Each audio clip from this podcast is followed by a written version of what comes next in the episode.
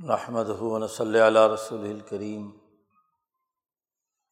بعد فاعوذ باللہ من الشیطان الرجیم بسم اللہ الرحمن الرحیم قال اللہ تبارک و تعالی قل یا ایہا الناس ان کنتم فی شک من دینی فلا اعبد الذین تعبدون من دون اللہ ولاکن اعبد اللہ الذی یتوفاکم و عمر تو ان اکون من المؤمنین و ان عقیم وجہ کلدین حنیفہ ولا تکون من المشرقین وقال النبی صلی اللہ علیہ وسلم کانت بنو اسرائیل تسوسم الانبیاء کلما حلق نبی خلف نبی آخر. علالہ نبی آبادی سیقون خلفاء فیکسرون. وقال النبی صلی اللہ علیہ وسلم، لا تزال طائفة من امتی قائمین على الحق، لا يضرهم من خالفهم صدق اللہ مولان العظیم و صدق رسول النبی الکریم. معزز دوستوں کتاب مقدس قرآن حکیم اور نبی کرم صلی اللہ علیہ و سلم کی تعلیمات انسانی دل و دماغ سے شکوک و شبہات کا خاتمہ اور سچی اور حق بات پیوست کرنے کے لیے ہے۔ قرآن حکیم انسانوں کی ایسی تعلیم و تربیت کرتا ہے کہ جس کے ذریعے سے قرآن پر ایمان رکھنے والا، اس کی تلاوت کرنے والا، احادیث مبارکہ کی تعلیم حاصل کرنے والا، رسول اللہ صلی اللہ علیہ وسلم کی سیرت مقدسہ کو حرز جان بنانے والے کے دل و دماغ میں اپنے موقف پر پورا اور پختہ یقین اور اعتماد، اس کی سچائی اور حقانیت پر مکمل استقامت کا جذبہ بیدار ہوتا ہے۔ تعلیم کا بنیادی مقصد یہ ہے کہ جس کے ذریعے سے ایک طالب علم کے دل و دماغ میں اس علم سے متعلقہ امور کے بارے میں پوری سچائی اور حقانیت کے ساتھ اعتماد پیدا ہو جائے۔ علم کہا ہی اسے جاتا ہے؟ جو اپنے بار بار کے تجربے، مشاہدے اور اپنی جامعت کی بنیاد پر ایسی سچائی پر مشتمل ہوتا ہے کہ جس میں کسی قسم کی شکوک و شبہات کی کیفیت نہیں ہوتی۔ اس میں نہ کوئی شک ہوتا ہے اور نہ کوئی وہم ہوتا ہے۔ بلکہ ٹھیک ٹھیک اس کے تمام علمی قاعدے اور ضابطے اور اس کی عملی شکلیں بہت واضح، دو ٹوک اور قطعی ہوتی ہیں۔ تعلیم کے ذریعے سے یہی علم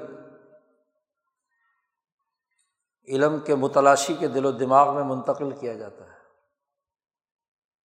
جس علم کو پڑھ لینے کے باوجود بھی شک ہو اور اپنی بات پر یقین نہ ہو، اپنے تجزیے پر، اپنی دریافت پر، اپنے مطالعے پر، تو وہ علم نہیں ہے۔ بلکہ محض شک اور گنوان اور وہم ہے۔ اور دنیا میں شکوک و حام کی بنیاد پر کوئی کام نہیں ہوتا۔ چھوٹے سے چھوٹا کام ہی کیوں نہ ہو۔ اس کام کو کرنے والے کو اپنے کام میں شک ہے۔ اپنی بات میں شک ہے۔ اپنے عمل میں شک ہے۔ تو وہ کبھی کامیاب نہیں ہو سکتا۔ وہ اپنے علم اور اپنے فہم کی بنیاد پر جو سوچتا ہے، جو کرتا ہے اور اس سے جو نتائج مرتب ہونے ہیں، اس کی حقانیت پر اسے یقین ہوتا ہے۔ ایک ڈاکٹر تبھی کسی مریض کا علاج کر سکتا ہے کہ جو اس نے تجزیہ کیا ہے، تشخیص کی ہے مرض کو جو اس نے ڈائگنوز کیا ہے وہ صحیح اور پرفیکٹ ہے۔ اور اس کے لیے جو دوائی منتخب کی ہے وہ بھی صحیح ہے اور وہ بھی وہ مطلوبہ نتائج پیدا کرے گی جس سے مرض دور ہو جائے گا۔ ایک انجینئر کو اپنے علم پر اعتماد ہوگا تو بلڈنگ بنا پائے گا۔ اور اگر شک کی حالت میں ہے تو کبھی صحیح بنے گی، کبھی غلط بنے گی۔ تو شک بہت بڑا مرض ہے۔ اس آیت مبارکہ میں نبی اکرم صلی اللہ علیہ وسلم سے کہا جا رہا ہے، اور یہ خطاب بھی کل انسانیت کے نام ہے۔ جیسے تم اپنی زندگی کے چھوٹے چھوٹے شعبوں میں شکوک و شبہات کی بنیاد پر کوئی کام نہیں کر سکتے۔ جب تک کہ اس کی سچائی اور حقانیت پر تمہیں پورا یقین نہ ہو، تو انسانیت کی ترقی کا نظام اور اس کا اجتماعی سسٹم وہ شکوک و شبہات کی بنیاد پر کیسے چل سکتا ہے؟ اس کے لیے بھی پختہ اعتماد اور یقین کی ضرورت ہوتی ہے۔ اس صورت مبارکہ میں اللہ تبارک و تعالیٰ نے بڑی وضاحت کے ساتھ دین حق کی تفصیلات واضح کی ہیں۔ اور آخری رقوع میں اللہ تبارک و تعالیٰ نے نبی اکرم صلی اللہ علیہ وسلم سے کہا کہ کل اے محمد صلی اللہ علیہ وسلم، آپ کہہ دیجیے یا الناس، اے لوگو، انسانیت کے دعوے داروں نوئے انسانیت کے نمائندوں ان کن تم فی شک من دینی، جو دین میں لے کر آیا ہوں، جو سسٹم میں لے کر آیا ہوں، ان تمام تر دلائل اور حقائق کے باوجود تم ابھی بھی شک کے مرض میں مبتلا ہو اور میرے اس دین میں تم شک کرتے ہو۔ تمہیں شک ہے۔ تو ایک بات اچھی طرح سن لو کہ میں اس حق دین کی اساس پر کبھی بھی ان کی غلامی اختیار نہیں کروں گا۔ جن کی غلامی تم اختیار کیے گا تمہارے مشکوک ذہنیت کا اندازہ تو اسی سے لگایا جا سکتا ہے مکے کے مشرقوں کو مخاطب کیا۔ کہ ایک خدا نہیں، دو نہیں، تین نہیں، چار نہیں، تین سو ساٹھ بت پوجتے ہو تم۔ تو شک ہے نا؟ علم تو ایک ہوتا ہے۔ حق بات ایک ہوتی ہے۔ وہ حصوں میں تقسیم نہیں ہوتی۔ اگر ہر دن کا خدا الگ ہے، سال کے تین سو ساٹھ دن، اور ہر دن کا دیوتا الگ ہے۔ جبکہ انسانی زندگی مجموعی طور پر ایک وحدت لیے ہوئے تم نے ہر دن میں ایک نیا خدا بنا لیا۔ تو تمہیں شک ہے نا کہ یہ خدا کل کو کام نہیں دے گا۔ پرسوں کو کام نہیں دے گا۔ اس لیے اگلے دن کے لیے نیا خدا بنا لیا۔ اس سے اگلے دن کے لیے ایک نیا بت تراش لیا۔ اس سے اگلے دن کے لیے ایک نیا بت تراش کر لیا۔ تو پورے سال تم ہر دن اور ہر سال ایک نیا بت تراشتے ہو اور پھر اس کی غلامی کرتے ہو۔ تو اچھی طرح کان کھول کر سن لو۔ کہ تمہیں شک ہے نا؟ تم شک کے مرض میں مبتلا ہو۔ میں نے تو تمہیں ایک حق بات کی طرف دعوت دی ہے، ایک سسٹم کی طرف۔ اور اس سسٹم کا مرکز اور منبع ذات باری تعالیٰ ہے۔ توحید جو ان تمام بتوں، ان تمام خداؤں، ان تمام متکبروں، ظالموں، ان تمام سے نجات دلاتا ہے۔ حقائق کھوجنے کا سبب بنتا ہے۔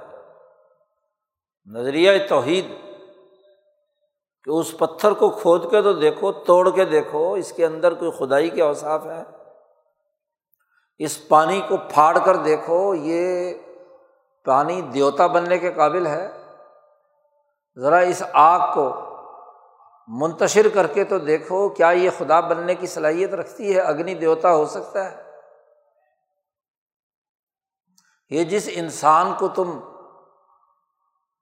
خدا سمجھتے ہو اور وہ بھی ربوبیت اعلیٰ کا دعویٰ کرتا ہے، فرعون و نبرود اس کی تگ و تاز تو دیکھو کہ کہاں تک اس کی رسائی ہے۔ صرف ایک چھوٹی سی ریاست اور حکومت پر یہ رب کو مل اعلیٰ کا دعویٰ کر رہا ہے۔ جہالت کے باوجود یہ مکے کا سربراہ اور باقی انسانوں کو غلام سمجھتا ہے۔ اس کی صلاحیت دیکھو استعداد دیکھو۔ کیا یہ سسٹم بنانے کی صلاحیت رکھتا ہے؟ ایسا سسٹم جو کل انسانیت کی فلاح و بہبود کا ہو۔ یا یو الناس، اے دنیا بھر کے آٹھ ارب انسانوں۔ نبی اکرم صلی اللہ علیہ وسلم کے زمانے میں جتنے انسان تھے، وہ بھی مخاطب تھے۔ اور یہ آیت اس وقت قرآن پاک میں موجود ہے اور اس وقت جو عرض پر انسان ہے۔ اور اقوام متحدہ کی رپورٹ کے مطابق پندرہ نومبر کو دنیا کی کل آبادی آٹھ ارب ہو گئی ہے۔ تو آٹھ ارب انسانوں کو مخاطب کیا۔ آج بھی یہ آئے تھے یا یو ان کن تم فی شکم من دینی۔ محمد صلی اللہ علیہ وسلم کی آواز آج بھی پورے عرض پر للکار رہی ہے۔ مخاطب کر رہی ہے انسانیت کو انسانوں، اگر تمہیں میرے اس سسٹم پر، میرے اس نظام پر، میرے اس دین پر تمہیں شک ہے،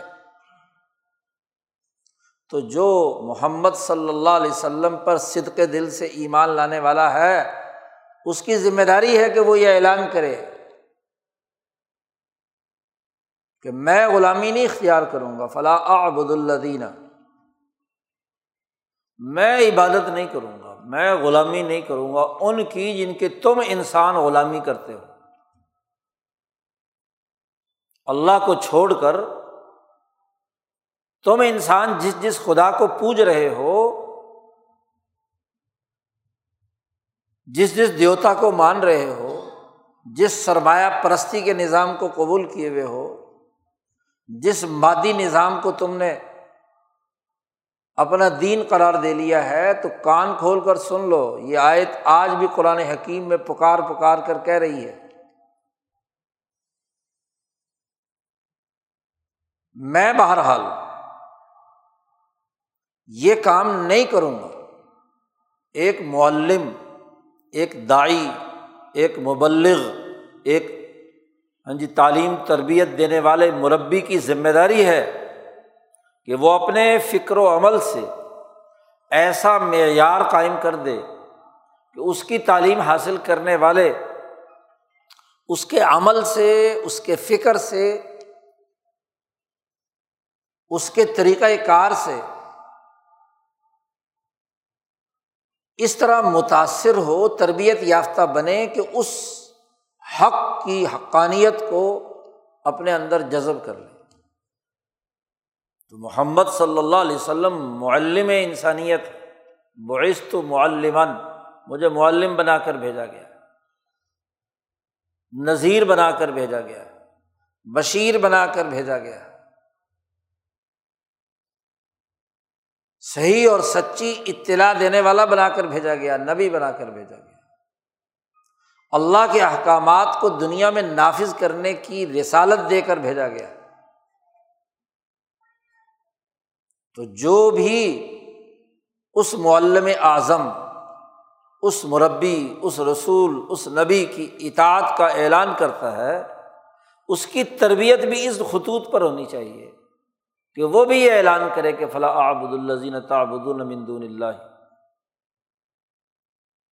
کہ جن کی تم غلامی کرتے ہو، میں اس کی غلامی بہرحال نہیں کروں تمہیں تو شک کا مرض لاحق ہے۔ تو تمہارے شک کے مرض کی وجہ سے میں اپنے حق کو کیسے چھوڑ دوں؟ حقیقت کا کیسے انکار کر دوں؟ سچائی کو کیسے انکار کر دوں؟ اس لیے محمد صلی اللہ علیہ وسلم سے کہا گیا کہ آپ واضح اور دو ٹوک اعلان کر دیں۔ ولاکن آبد اللہ یت وفا کم میں تو غلامی اختیار کرتا ہوں، عبادت کرتا ہوں اس ذات کی، اس اللہ کی۔ اللہ یتوفا کم وہ خدا جو تمہیں موت دے گا، وفات دے گا، تمہاری روحوں کو قبض کر لے گا۔ دنیا میں تو جب تک یہ روح تمہارے جسم میں چل رہی ہے، تم خواب غفلت میں پڑے ہوئے۔ تم نے اپنے بت تراش رکھے۔ ہیں ناقص اور ادھورے نظام حیات بنا رکھے۔ ہیں اپنا اپنا دین گھڑ رکھا ہے۔ کوئی سرمایہ پرستی میں ہے، کوئی کسی اور جدلیت کے گرداب کے اندر غوطے کھا رہا ہے۔ جی تم نے تو اپنی اپنی گھڑی ہوئی چیزیں بنائی ہیں۔ اور یہ ساری چمک دمک اس دنیا کی زندگی تک، جو پچاس، ساٹھ سال، سو سال تمہاری زندگی ہے، یہاں تک اور یہاں تم سمجھتے ہو کہ ہمارا دیوتا، ہمارا خدا جس کی غلامی کرنی ہے، وہ زر ہے،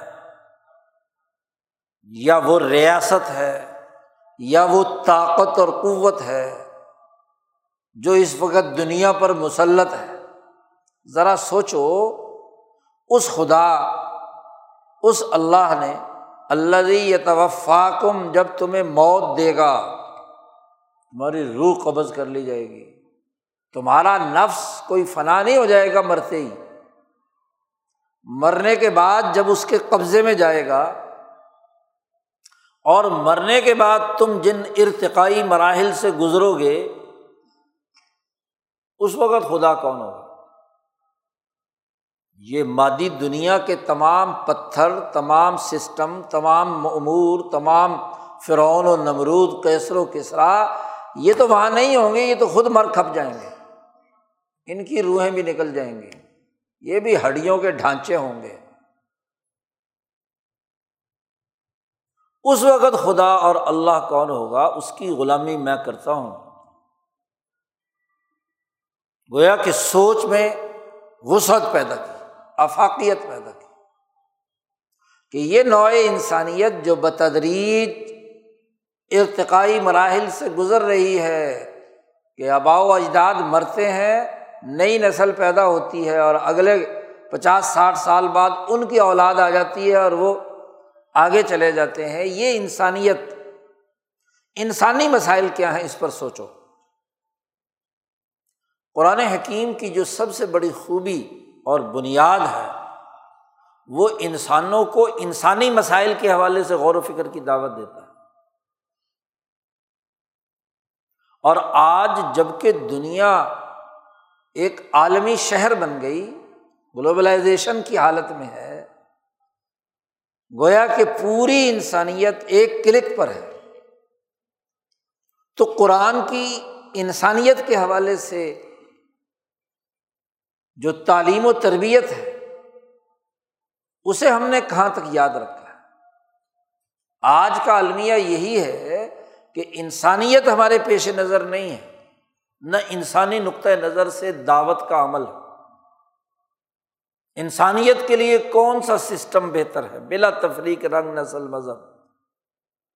ایک زمانہ تھا کہ جب قبیلے تھے، اس قبیلے کو ساتھ والے قبیلے کا کوئی پتہ نہیں تھا۔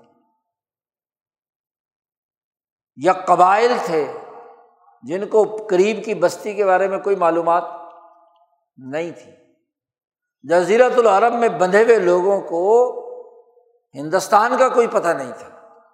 اور ہمالیہ اور سمندر بحیرہ ہند کے درمیان آباد اس نسل کو اس سے پار کا پتہ نہیں تھا کہ آگے بھی کوئی انسانیت ہے یا نہیں۔ چین والوں کو ہمالیہ سے ادھر کا نہیں پتہ تھا۔ وسطی ایشیا،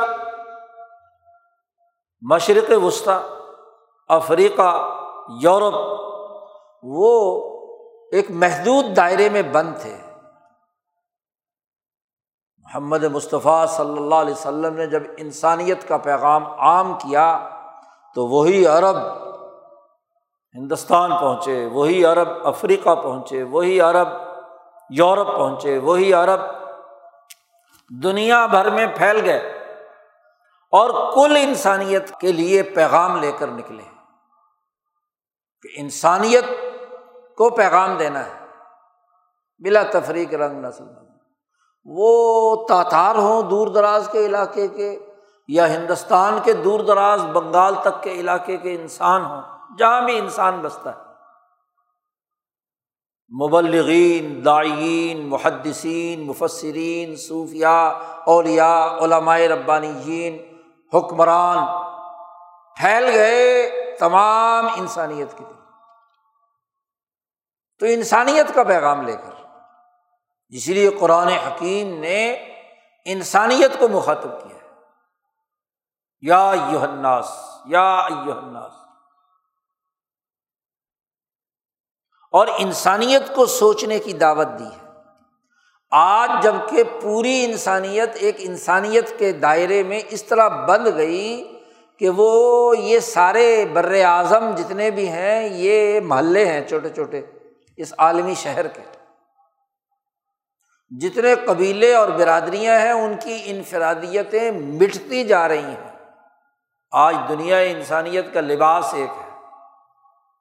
جو برانڈ چل پڑتا ہے، ایک کمپنی کو سورے وہی پہنے پھر رہے اور اب تو زبان بھی ایک ہوگی تقریباً۔ ریاستی زبان، قانونی زبان۔ تو زبانیں ایک ہو رہی ہیں مرج ہو رہی ہیں، لباس مرج ہو رہے ہیں، کھانے پینے کے طور طریقے مرج ہو رہے ہیں۔ انسانیت اس اجتماعیت اور وحدت کی طرف جا رہی ہے۔ لیکن عجیب بات ہے، قرآن پڑھانے والا نبی اکرم صلی اللہ علیہ وسلم کی سیرت سمجھانے والا وہ پسپائی اختیار کرتے ہوئے اپنے فرقے، اپنی مسجد اپنی خانقاہ، اپنے ایک محدود سے دائرے میں بند ہو کر رہ گیا۔ وہ اپنی انفرادیت کا اثیر ہو گیا۔ عالمگیر اور انسانی مسائل کیا ہے انسانیت کے لیے ایک عالمگیر سیاسی نظام کیا ہے؟ معاشی نظام کیا ہے؟ سماجی اور معاشرتی نظام کیا ہے؟ تو عالمگیر انسانیت کے لیے پیغام کیا ہے؟ اب آپ دیکھیے، اس آیت مبارکہ میں انسانی زندگی کی ایک حق بات وہ یہ بیان کی گئی کہ شک نہیں ہونا چاہیے۔ کسی علم میں، کسی معاملے میں مشکوک ذہنیت یا شک کی بنیاد پر گروہیت، شکوک و شبہات کی بنیاد پر قومیت، ریاستی تشکیل، گروہی تشکیل درست نہیں۔ حق کی بنیاد پر ہے، حقائق کی بنیاد پر ہے، سچائیوں کی بنیاد پر شک کے مرض کی بنیاد پر، انسانی جغرافیائی علاقوں کی تقسیم کرنا، انسانوں کو بانٹنا۔ جی۔ ریاستوں کی مفادات کی بنیاد پر تقسیم کرنا۔ اور پھر انہیں یرغمال بنانا۔ پھر ان سے مفادات اٹھانا۔ یہ تو سب سے بڑا مرض۔ اور پھر جب شک کے کانٹے دل سے نکل جاتے ہیں۔ تو اس کا پہلا اثر انسانیت کے نام پیغام میں اس آیت سے پتہ چلا کہ وہ غلامی کا انکار کر دیتا ہے۔ حریت فکر، آزادی رائے، اس کی بڑی شناخت ہوتی ہے۔ اسی لیے تمہیں شک ہے، تو مجھے تو شک نہیں۔ اس لیے میں تمہارے ان خود ساختہ خداؤں کی عبادت نہیں کروں تم تو شک کے مرض میں مبتلا۔ کبھی ادھر دوڑتے ہو، کبھی ادھر دوڑتے ہو۔ کبھی سرمایہ داری کی آغوش میں جاتے ہو، کبھی چین کی آغوش میں جاتے ہو، کمیونزم اور سوشلزم کی آغوش میں جاتے ہو۔ پھر مخلوط معیشت کے تجربے کرتے ہو۔ کہیں ویلفیئر اسٹیٹ کے تجربے کرتے ہو، کہیں کچھ کہیں کچھ۔ تو تم نے تو غلامی کے بہت سارے اپنے مراکز بنا لیے ہیں، لیکن یاد رکھو، میں چونکہ شک میں نہیں ہوں، حق پر ہوں۔ اس لیے اس رقو کے آخر میں کہا، یا یو پجا اکم الحق مر ربکم۔ تمہارے رب کی طرف سے حق آ چکا ہے۔ سچ آ چکا ہے، جو حقیقت پر مبنی ہے، حقائق کی احساس پر۔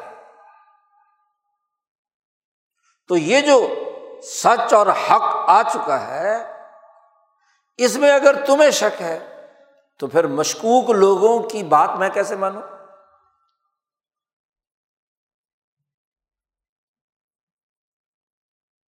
گویا کہ حریت فکر کی دعوت دی گئی ہے۔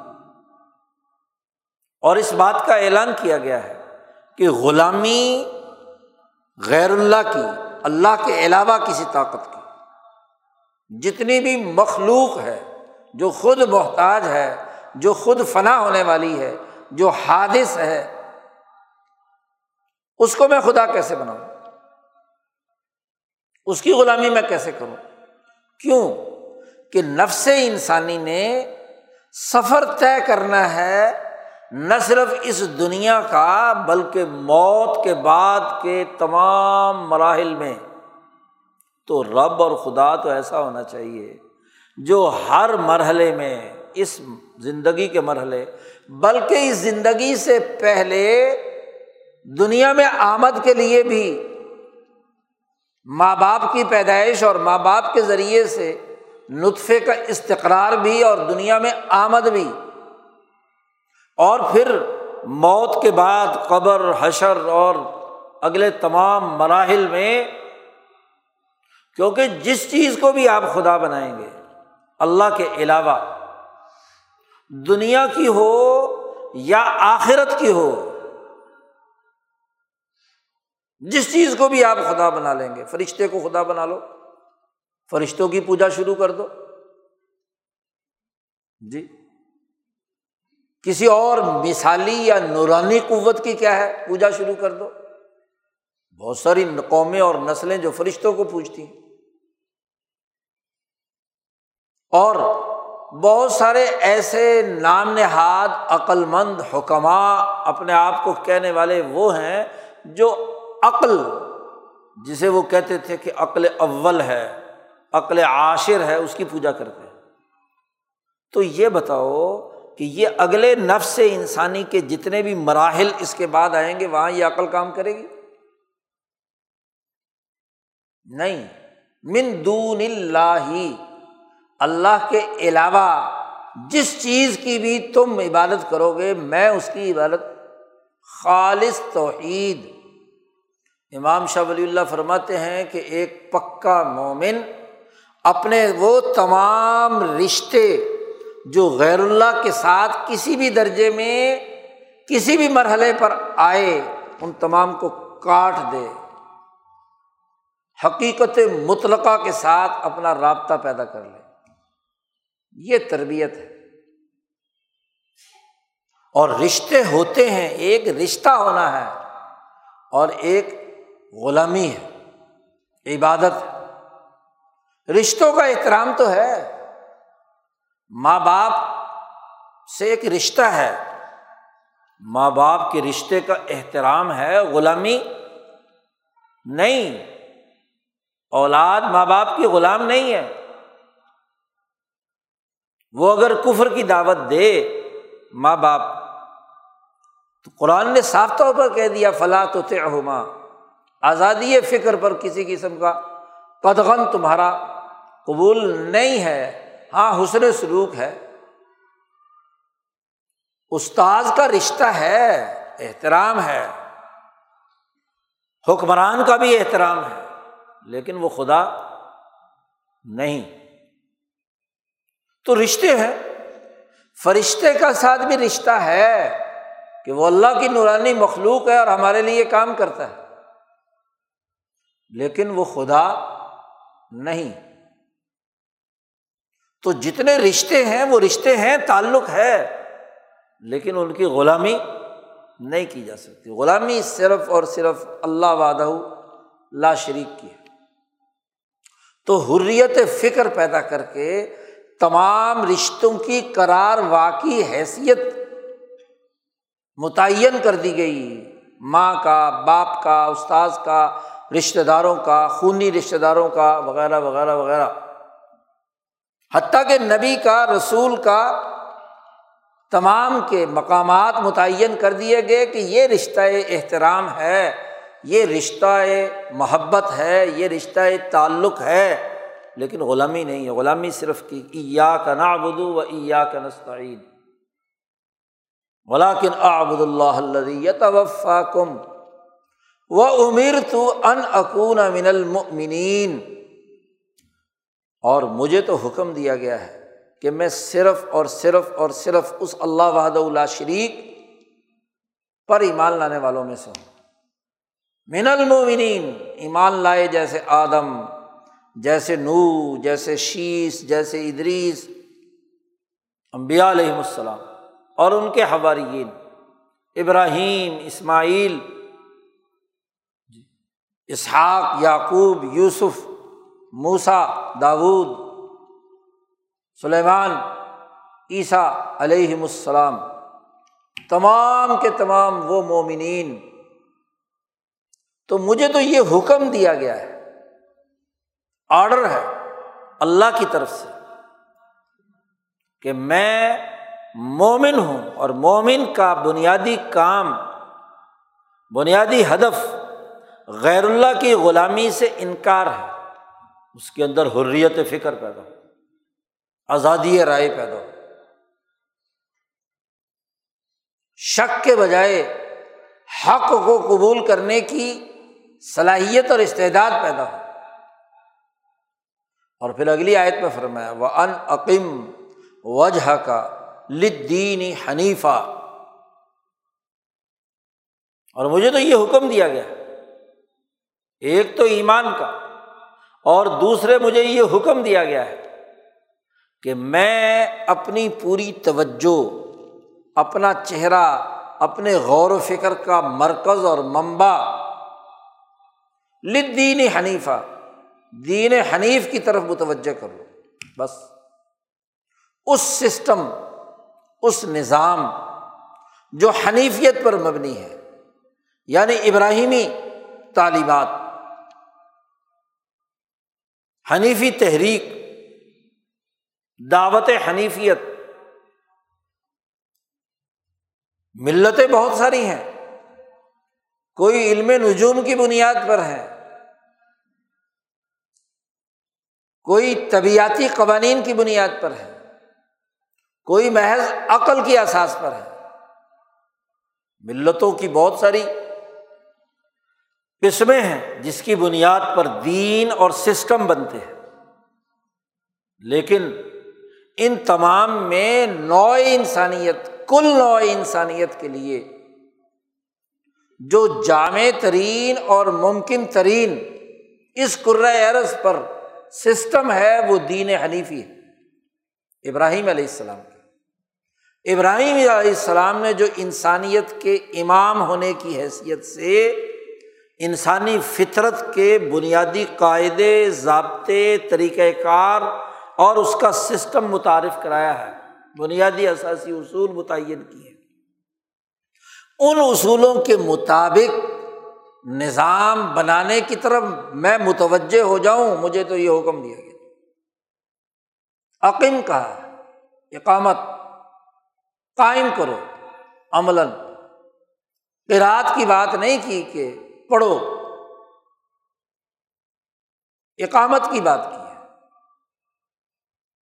کہ میں اس پر قائم ہو جاؤں۔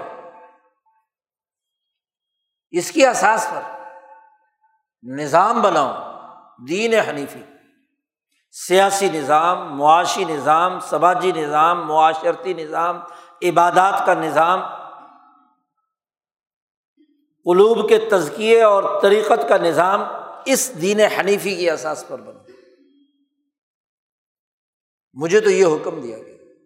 چنانچہ رسول اللہ صلی اللہ علیہ وسلم نے اپنی تمام تر توانائیاں، اپنی تمام تر قوتیں متوجہ فرما لیں اس دین حنیفی کا عملی نظام بنانے کے لیے۔ اسلام کا وہ سلامتی کا نظام۔ جس نے انسانی مسائل حل کرنے کا ایک پورا مربوط جامع ترین سسٹم متعارف کرا معاشی نظام کیا ہوگا؟ سیاسی نظام کیا ہوگا؟ سماجی نظام کیا ہوگا؟ عبادات کا نظام کیا ہوگا؟ اس کی تفصیلات متعین کی۔ اس دنیا میں زندہ رہتے ہوئے کون کون سے فرائض اور ذمہ داریاں ہیں؟ حتیٰ کہ مرنے کے بعد اس کی تدفین اور اس کے مختلف مراحل کس طریقے سے کی جائے گی، اس کا طریقۂ کار اور سسٹم بھی بتائیں بچے کی پیدائش سے لے کر موت تک اور مرنے کے بعد اس کے اثاثوں کی تقسیم و ترسیل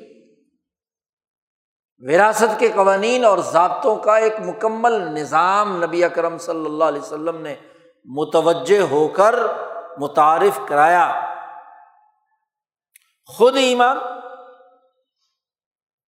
اور پھر انسانیت کے لیے دین حنیفی کا ایک مکمل نظام۔ امام شاہ ولی اللہ فرماتے ہیں کہ امبیا علیہم السلام دو کاموں کے لیے آئے۔ ایک تو دعوت دی کہ تم پختہ ایمان والے بن جاؤ، تہذیب نفس۔ نفس مہذب بن جائے، اس کی کاٹ چھانٹ، اس کی خواہشات، اس کے امراض۔ اور سب سے بڑا مرض انسانی نفس کا جو تہذیب کے راستے میں رکاوٹ ہے، وہ شک۔ اس لیے مظفر جمعہ حدیث سنائی تھی کہ نبی کرم صلی اللہ علیہ وسلم نے فرمایا کہ اول صلاح حاضل اما الیقین۔ یقین پہلی بنیادی بات ہے اور یقین کی ضد ہے شک۔ تو یقین کا پیدا ہونا۔ یہ سب سے پہلا بنیادی کام اسی لیے صوفیہ کے یہاں جو دس بارہ مقامات ہیں، ان مقامات میں سب سے آخری مقام جس کے لیے پورا تعلیم و تربیت اور تزکیے کے مراحل طے کرائے جاتے ہیں، وہ الیقین یقین کا سفر ہے، یقین تک پہنچنا ہے۔ آغاز اپنے وہم، شکوک، اپنی غلطیوں، اپنے گناہوں سے توبہ سے ہوتا ہے۔ پہلا کام توبہ ہے اور آخری کام یقین کی کیفیت کا پیدا ہونا ہے۔ حق کا واضح ہو جانا ہے۔ یہ یقین ہی ہے جو انسان کے اندر وہ توانائی اور طاقت پیدا کرتا جس سے انسان انسانی مسائل حل کرتا اس یقین کا تعلق نفس سے ہے۔ اس لیے اس صورت کے آخر میں جب کہا کہ تمہارے پاس حق آ گیا۔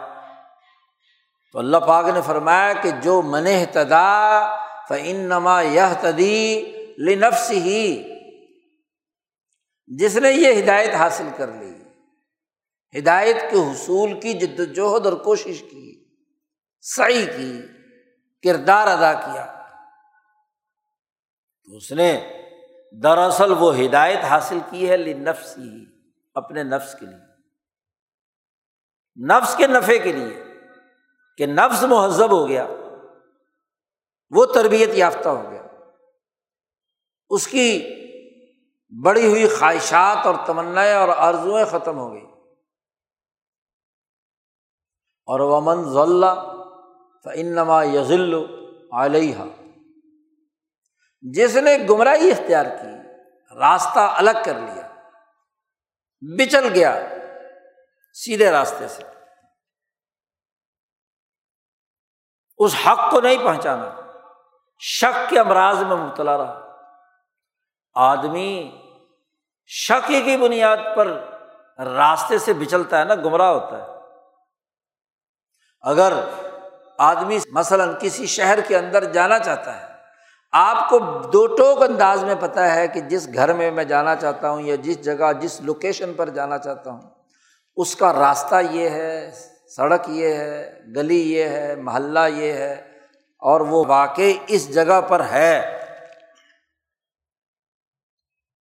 تو آپ اس حق کی بنیاد پر ہدایت حاصل کر لیں گے، منزل مقصود پر پہنچ جائیں گے۔ لیکن اگر آپ کو ہر ایک چوک اور ہر ایک سڑک کے اوپر جا کر یہ فیصلہ کرنا پڑے کہ مجھے ادھر جانا ہے یا ادھر جانا ہے منزل مقصود پر جانے کے لیے۔ تو کبھی گاڑی ادھر مڑ رہی ہوگی، کبھی ادھر مڑ رہی ہوگی، کبھی ادھر مڑ رہی ہوگی۔ تو ذلہ ہے نا، ایک ہدایت ہے، ایک ضلالت ہے۔ ہدایت کا تعلق حق سے ہے، سچائی سے کہ جس نے سچائی کا راستہ اختیار کیا اور احتدا کہا ہے۔ جس نے ہدایت طلب کی اور ہدایت پالی پانے کا مانا ہے۔ اس نے ہدایت پالی من احتدا باب افتعال۔ جس نے ہدایت پالی تو اس کا فائدہ کیا ہوگا؟ اس کے نفس کو ہوگا کہ وہ نفس اس ہدایت کے مطابق اس حق کے مطابق بالکل سیدھے راستے پر چل رہا ہوگا اور امن ضلع ایک ضلالت اور ضلالت کی بنیاد کیا ہے؟ شک۔ کہ ہر چوراہے پہ جا کر آپ کو شک ہے کہ مجھے ادھر جانا ہے یا ادھر جانا ہے۔ اور جب شک کی حالت ہوگی تو آپ کسی الٹے راستے پہ چل پڑے۔ اور جب الٹے راستے پر چلیں گے تو منزل مقصود دور ہو گئی اور عموماً راستوں میں اگر آپ سیدھے راستے پر نہیں مڑے اور دوسرے راستے پر چلے گئے تو اپنی منزل مقصود سے کیا ہے؟ مزید دور ہوتے جا رہے ہیں۔ سفر تو ہو رہا ہے، لیکن وہ سفر کسی دوسری مخالف سبق میں ہو رہا ہے۔ اور پھر اللہ پاک نے آگے بڑی اچھی بات کہی ہے۔ قرآن حکیم نے کہا، اے محمد صلی اللہ علیہ وسلم، آپ کہہ دیجیے کہ ما انا علیکم بے وکیل میں تم پر کوئی وکیل بنا کر نہیں بھیجا گیا۔ ہدایت اور ضلالت کے بعد ایک اور ہوتا ہے وکالت۔ تو کہا رسول اللہ صلی اللہ علیہ وسلم سے، آپ کہہ دیں کہ میں تمہارا وکیل نہیں۔ ہوں آدمی کو یہ تو خود ہدایت ہو۔ جی۔ اور یا بندہ ایک وکیل پکڑ لے، جو اسے سیدھا راستہ دکھائے اور اس کے پیچھے پیچھے چلے۔ جی۔ تو میں تو تمہارا وکیل ہوں نہیں۔ وکالت گویا کہ کسی دوسرے کی ذمہ داریاں اٹھانا۔ عربی میں وکالت کہتے ہیں اسی بات کو کہ کسی کا نائب بن کر کسی جگہ پر پیش ہونا۔ اس کی نیابت کرنا۔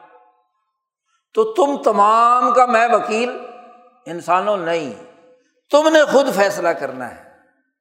من تداف ان نما یہ تدیل نفسی یہ جو تصور پیدا ہو گیا تھا خاص طور پر مسخ شدہ مذاہب میں کہ جی ہمارے وکیل تو عیسیٰ علیہ السلام ہے بس وہ ہمارے سارے گناہوں کے بدلے میں کیا ہے؟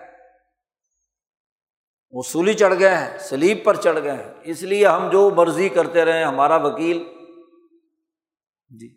یا شفاعت باطلا کا تصور پیدا ہو گیا کہ بس نبی ہمارا ذمہ دار ہے، ہم جو مرضی کریں، بس وہ وکیل ہے ہمارا۔ تو اللہ پاک نے کہا ہے رسول اللہ، کھول کر سنا دو انہیں۔ میں نے کوئی وکالت کا فارم نہیں تمہارا بھرا ہوا۔ ماں انا علیکم بھی وکیل تمہارے سامنے دو راستے ہیں۔ ایک ہدایت کا ہے اور ایک ضلالت کا۔ ہے ایک شک کا ہے اور ایک حق کا۔ ہے مبلغ کبھی وکیل نہیں ہو سکتے۔ اسے وکیل بننے کی اجازت نہیں ہے۔ جب نبی اور رسول وکیل نہیں تو اور کون ہو سکتا ہے کہ وہ وکیل بنے؟ رسول اللہ صلی اللہ علیہ وسلم تو امت کے وکیل نہیں ہے یہاں خود ساختہ وکیل بنے پھرتے۔ کسی نے وکالت نامے پر دستخط بھی نہیں کی مان علیکم بھی وکیل میں تم پر کوئی وکیل نہیں ہوں، مسلط نہیں کیا گیا ہوں، تمہاری حفاظت نہیں کروں گا۔ وکیل کا کام ہوتا ہے اپنے موکل کو بچانا۔ اس کی جگہ پر خود پیش ہو جانا، سامنا کرنے سے، عدالت میں جانے سے، دوسرے کاموں سے، لین دین سے، خرید و فروخت سے۔ تو میں یہ نہیں ہوں۔ تو وکالت نہیں ہے میرا کام تو یہ ہے کہ میں نذیر اور بشیر اور مبلغ ہوں۔ میرا کام ہے پیغام پہنچا دینا۔ بس۔ پیغام رسا ہوں، بات سمجھا دی ہے، حقائق بتلا دیے ہیں، شکوک و شبہات دلوں سے نکالنے کی دعوت دی ہے، لیکن پھر بھی شک تمہارے دلوں کے اندر موجود ہو، تو میری وکالت وہاں کام نہیں دے گی۔ بلکہ محمد مصطفیٰ صلی اللہ علیہ وسلم سے تو کہہ دیا کہ آپ کہہ دیجیے اللہ امل کل نفسی کہہ دیجیے کہ میں تو اپنی جان کا مالک بھی نہیں ہوں۔ لا نفعن ولا ذرن نہ کسی نقصان کا، نہ کسی نفے کا۔ میں تو اپنی جان کا مالک نہیں ہوں، تمہارا وکیل کیسے بنوں گا؟ کیونکہ ہر آدمی نے ہر انسان نے اپنا کسب خود کرنا ہے، اپنا فیصلہ خود کرنا ہے کہ وہ ایمان لایا ہے یا نہیں لایا ہے۔ اگر نبی کی وکالت کا عمل یہ ہوتا کہ وہ زبردستی لوگوں کو مسلمان بنا لے، تو اللہ پاک کہتے ہیں وہ تو میں بولو شاہ اللہ ہدا کو مجمعین اللہ چاہتا ساروں کو ہدایت یافتہ بنا دیتا۔ بلکہ نبی سے کہا گیا ان کا لا دی من احبتا اے محمد صلی اللہ علیہ وسلم، آپ کو جس سے محبت ہے اور آپ چاہتے ہیں کہ وہ ہدایت یافتہ ہو جائے، تو اللہ تحدی تو ہدایت نہیں دے سکتا۔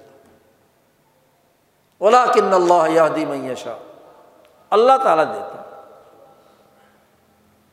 تو اس لیے وکالت کی نفی کر کے دو راستے بتلا دیے، ایک ہدایت کا اور ایک ضلالت کا۔ تو اور دونوں ایک دوسرے کی ضد ہے جس کے پاس ہدایت نہیں ہے، وہ ہمیشہ شک و شبہات کی وادیوں میں پھرتا ہوا، ضلالت کی وادی میں گر جاتا ہے۔ اور اس کی سزا نفس انسانی کو بھگتنی ہے۔ کہ اس کا راستہ دور ہو گیا۔ اچھا جی ایک آدمی اپنے راستے سے بچل جائے اور مخالف سمت پہ سفر کرتا رہے۔ اور کئی میل، جتنے میل بھی جائے گا، تو سفر لمبا ہو گیا کہ نہیں؟ آنا تو لوٹ کر وہی ہے۔ یہ جو ضلالت ہے، یہ انسان کو راستے سے دور کر دیتی ہے۔ اتنی نفس کو تکلیف ہوگی تو اس کے مراحل دنیا میں بھی ہیں اور مرنے کے بعد بھی ہے اب لازمی قرار دیا گیا اس شک کے نکلنے کے اور حق کے آنے کا کہ ان عقیم وجہ کا لدین حنیفہ، کہ آپ اپنے چہرے کو متوجہ کر لیجیے دین حنیفی کی طرف۔ دنیا میں بہت سارے سسٹم ہیں، بہت سارے نظام ہیں، بہت سارے دین ہیں، اور آج تو اس آٹھ ارب کی آبادی کے لیے کتنے ہی سسٹم وجود میں آ چکے ہیں۔ کچھ ملغوبے ہیں، کچھ ہاں جی ایک دوسرے سے الگ الگ اپنی اپنی شناخت رکھ کر ظلم و ستم کی مختلف شکلیں انسانوں پر مسلط ہیں۔ تو انسانیت کو مخاطب ہو کر کہا ہے کہ دیکھو، یہ چھوڑو اور اپنے آپ کو متوجہ کرو الدین الحنیفی کی طرف۔ اب عجیب بات ہے۔ دنیا کی آٹھ ارب آبادی میں سے زیادہ تر جو انسان ہے بظاہر ابراہیم کو مانتے ہیں، یہودی ابراہیم کو مانتے ہیں، عیسائی ابراہیم علیہ السلام کو مانتے ہیں، مسلمان ابراہیم علیہ السلام کو مانتے ہیں۔ حتیٰ کہ اس ہندوستان کے وہ مذہبی فرقے جو برہما کا تصور رکھتے ہیں اس برہما کو ماننے والے برہمن۔ تو ابراہیم کے ساتھ انسانیت کا ایک رشتہ ہے۔ اور اس رشتے کے نام پر آج کل بڑا غلغلہ ہے۔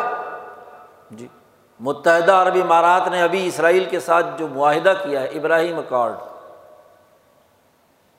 ابراہیم کی بنیاد پر ایک معاہدہ ابراہیمی دینوں میں یعنی یہودیوں اور مسلمانوں میں۔ لیکن اس معاہدے کی اساس کیا الدین الحنیفی پر ہے؟ ٹائٹل ابراہیم کا لے دیا یہی دجل ہے اس دور کا۔ کہ ٹائٹل دے دیا ابراہیم کا۔ اور ابراہیم نے انسانیت کے جو اصول دیے ہیں، جو تورات میں بھی ہیں، یہودیوں کی کتاب، انجیل میں بھی ہیں جو قرآن پاک میں بھی ہیں، بنیادی اثاثی اصول کہ قتل انسانیت کا ارتکاب نہیں کرنا۔ ولا تخت النفس التی حرم اللہ اللہ بالحق۔ کیا آج کی یہودیت اور عیسائیت اور سرمایہ پرست ظالم شفاق حکمران انسانیت کا قتل نہیں کر رہے؟ قتل انسانیت کا ارتکاب کر رہے۔ پچھلے تین سو سال سے دو تو جنگیں عظیم لڑی جا چکی ہیں جن میں کروڑوں انسان قتل ہوئے ابراہیم کارڈ تو تقاضا کرتا ہے کہ سب سے پہلے انسانیت کا تحفظ کیا جائے۔ اس معاہدے کی پہلی شک تو یہ ہونی چاہیے تھی۔ لیکن اگر دنیا بھر میں یہودی وہ ہتھیار بنائیں، وہ طریقۂ کار اختیار کریں کہ دنیا بھر کی باقی تمام نسلوں کو حقیر سمجھ کر چونٹیاں سمجھ کر رون دے انہیں۔ تو ابراہیم کارڈ کہاں سے آ گیا؟ تو انسانیت کو اگر دعوت دینی ہے، تو الدین الحنیفی ہے، اس کے ذیل میں تو سب سے پہلی بنیادی ذمہ داری انسانی جان کا احترام ہے۔ انسانیت کی محنت اور مشقت سے کمائے ہوئے مال کا احترام ہے۔ انسانیت میں جتنی اقوام اور نسلوں کے پاس وسائل ہیں وہ ان کے ہیں۔ ان وسائل پر شاطرانہ قبضہ، ان وسائل کو لوٹ مار کے ذریعے سے، ان قوموں کو غریب بنانا، ان کے مسائل پیدا کرنا۔ تو یہ تو الدین الحنیفی کی خلاف ورزی ہے۔ جبکہ رسول اللہ صلی اللہ علیہ وسلم کو حکم دیا، ان عقیم وجہ کا لدین یعنی۔ خوبصورت نام رکھ دو ابراہیم اکارڈ لیکن نہ انسانیت کا احترام ہو، نہ انسانی مال کا احترام ہو اور نہ ہی انسانی عزتوں کا احترام ہو۔ یہودیت کو، یہودیوں کو اللہ نے عقل بھی دی ہے، شعور بھی دیا ہے، سائنس، ٹیکنالوجی بھی دی ہے اور ایک الکتاب تورات بھی دی ہے۔ تو اس کا تقاضا تو یہ تھا کہ وہ انسانیت کی عزت کے لیے اپنی جان مال خرچ کرتے۔ لیکن نہیں کی، تو اسی لیے تو اللہ کی غضب اور لانت کے مستحق بنے۔ کہ ایک انسان کو جو صلاحیت دی اور وہ صلاحیت اس کتاب مقدس کی وجہ سے دی جو موسا علیہ السلام پر نازل ہوئی تھی۔ لیکن انہوں نے اس کتاب کا حق ادا نہیں کیا۔ تو گویا کہ دین الحنیفی کا انکار کیا۔ اور اگر مسلمان جنہیں الکتاب المقدس قرآن دی اور وہ اس کی اساس پر انسانیت کا احترام نہیں کرتے خود کش دھماکے، قتل و غرد گری، بد امنی، اور وہ مسلمان، حکمران، طاقتور اس کیمپ کا حصہ ہوں جو لوٹ مار کرنے والے ظالم اور شفاق لوگ ہیں۔ ان کی ایجنٹی کرتے ہوں، ان کے اعلی کار ہوں۔ اور اس کی بنیاد پر وہ انسانی حقوق پامال کریں، انسانی عزتوں کو پامال کریں، انسانوں کے مالوں کو لوٹیں، استحصال کریں۔ سود خوری کے مرض میں مبتلا ہوں۔ تو گویا کہ انسانیت کو درپیش خطرات کے وہ تو خود ایجنٹ بن گئے۔ تو کیا جو لانت اور جو غضب مسخ شدہ یہودیت پر ہوئی اور اگر اسلام کے نمائندے منافقین پر ہو تو وہ کیوں نہیں ہوگی؟ بنی اسرائیل کو تو ایک چھوٹے سے دائرے کے اندر کام کرنے کا ہدف دیا گیا تھا۔ بیت المقدس اور اس کے گرد و نواح میں۔ اور محمد مصطفیٰ صلی اللہ علیہ وسلم اور ان کی ایمان لانے والی جماعت کو تو ٹارگیٹ دیا گیا کل انسانیت کا۔ وہ تو رات تو ایک مخصوص علاقے اور دائرے کے اندر رہنمائی دینے کے لیے آئی تھی۔ اور یہ کتاب تو کل انسانیت کے لیے آئی۔ اور اگر یہ کام نہ کیا جائے، ان عقیم وجہ کا لدین حنیفہ والا کام نہ کیا جائے، تو غضب اور لانت یہودیوں سے زیادہ ڈبل، ٹربل، چربل نہیں ہوگی۔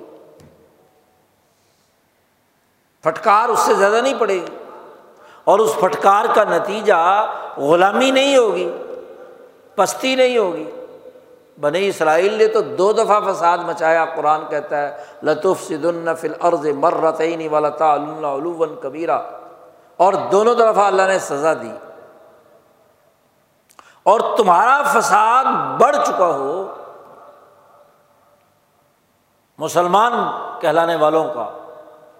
پوری دنیا میں۔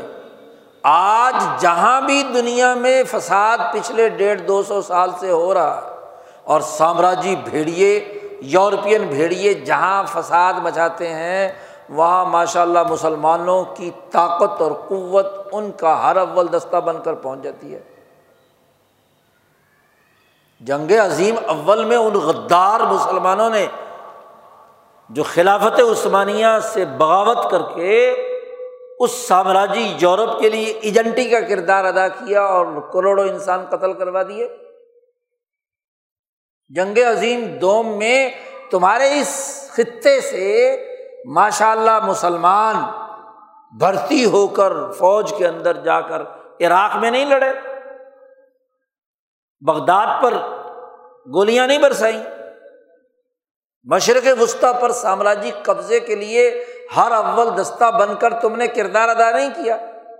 دنیا بھر میں جہاں بھی کوئی نہ کوئی سامراجی مقاصد ہوں، ان کی کمپنیوں کی لوٹ مار کو تحفظ دیں۔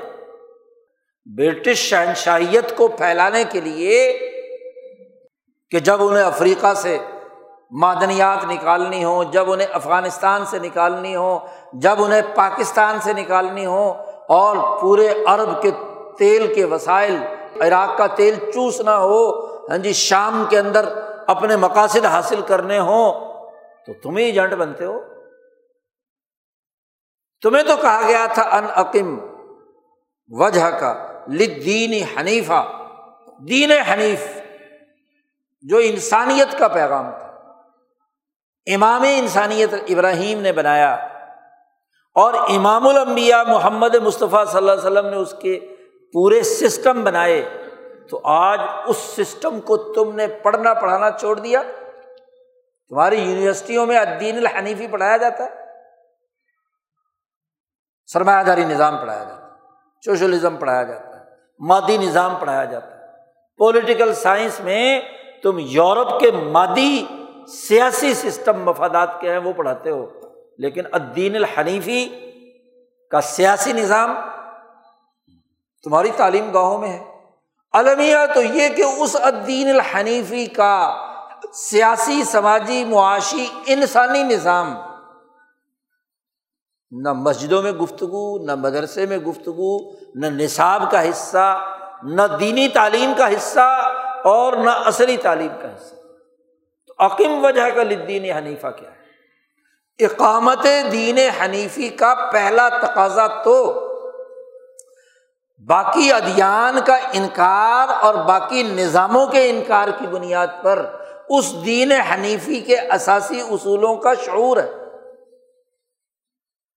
اس دین کے بنیادی امور سمجھنا ہے اس سسٹم کو سمجھنا ہے جو محمد مصطفیٰ صلی اللہ علیہ وسلم نے قائم کیا۔ ابراہیمی اصولوں پر۔ مسلمانوں سے کہا گیا کہ اتبع ملت ابراہیم حنیفہ۔ ابراہیم علیہ السلام کی ملت کی اتباع کرو، تم تمام حنیف یکسو ہو کر۔ ادھر ادھر مت جاؤ۔ حنیفیت کہتے ہیں ایسی یکسوئی کو کہ جس میں نہ کوئی شک ہو، نہ کوئی وہم ہو، نہ اس کا کوئی مخالف پہلو ہو۔ صرف اور صرف اور صرف آپ کا ذہن، فکر، قوت، شعور، عملی تمام قوتیں وہ اس سسٹم پر فوکس ہو جائیں، بس۔ اس کی مہارت حاصل کریں۔ مہارت تو بعد کی بات ہے، وہ بنیادی فکر ہی سرے سے کیا ہے؟ غائب ہو گیا نظریہ ہی سرے سے ختم ہو گیا تو یہ آیت مبارک کا تقاضا کرتی ہے کہ اقامت دین حنیفی کا شعور پیدا کرنا، اس سسٹم کو سمجھنا اور پھر کہا وما انا من المشرقین اس کی اجازت بھی نہیں ہے کہ کچھ دین حنیفی کے امور لے لیے جائیں اور کچھ ادھر سے شریک کر لیا جائے، کوئی ادھر سے شریک کر لیا جائے، کوئی ادھر سے شریک کر لیا جائے۔ مشرق بھی نہیں۔ خالصتاً یکسو ہو کر وہ دین حنیفی جو ابراہیم لائے ہیں، اسے قائم کرنا اس کا شعور حاصل۔ کرنا امام شاہ ولی اللہ دہلوی کا سب سے بڑا کمال یہ ہے کہ انہوں نے اس دین حنیفی کے تمام امور، اس کے عملی نظام، اس کا پورا طریقۂ کار اپنی کتابوں کے ذریعے سے واضح کر دیا۔ اسی کو فکر ولی اللہ ہی کہتے ہیں دین الحنیفی کیا ہے؟ اس کا فلسفہ کیا ہے؟ اس کی سیاست کیا ہے؟ اس کی معیشت کیا ہے؟ اس کے سماجی امور کیا ہیں؟ پیدائش سے لے کر موت تک کے تمام امور اخلاقیات کیا ہیں شاعر کیا ہیں، کمالات کیا ہیں، ارتفاقات کیا ہیں، نیکی کیا ہے، بدی کیا ہے، سیاست کیا ہے، غیر سیاسی بات کیا ہے، یہ ساری تفصیلات تو حجرت اللہ البالغ میں شاہ صاحب بیان کرتے ہیں۔ یہ الدین الحنیفی اس الدین الحنیفی کے قیام کی جہد اس کا شعور پہلا مرحلہ ہے۔ اس کی تربیت پہلا مرحلہ ہے کہ اس کے علاوہ جتنی بھی شکوک و شبہات، جتنے بھی نظام ہے باطلا ہیں، ان سے برات کا اعلان اور اس دین حنیفی کے سسٹم کو قبول کرنا، اس کا شعور حاصل کرنا، اس کے مطابق جد وجہد اور کوشش کرنا، وہ ایک مسلمان جماعت کا فریضہ ہے، جو اس آیت مبارکہ میں اللہ تعالیٰ نے بیان کیا۔ اللہ تعالیٰ ہمیں اس دین حنیفی کو سمجھنے شعور حاصل کرنے اور اس کے مطابق اس کو قائم کرنے کی فکر، سوچ، عمل، مہارت اور تربیت ہمیں نصیب فرمائے۔ وہ آخر داوانہ الحمد للہ رب العالمین۔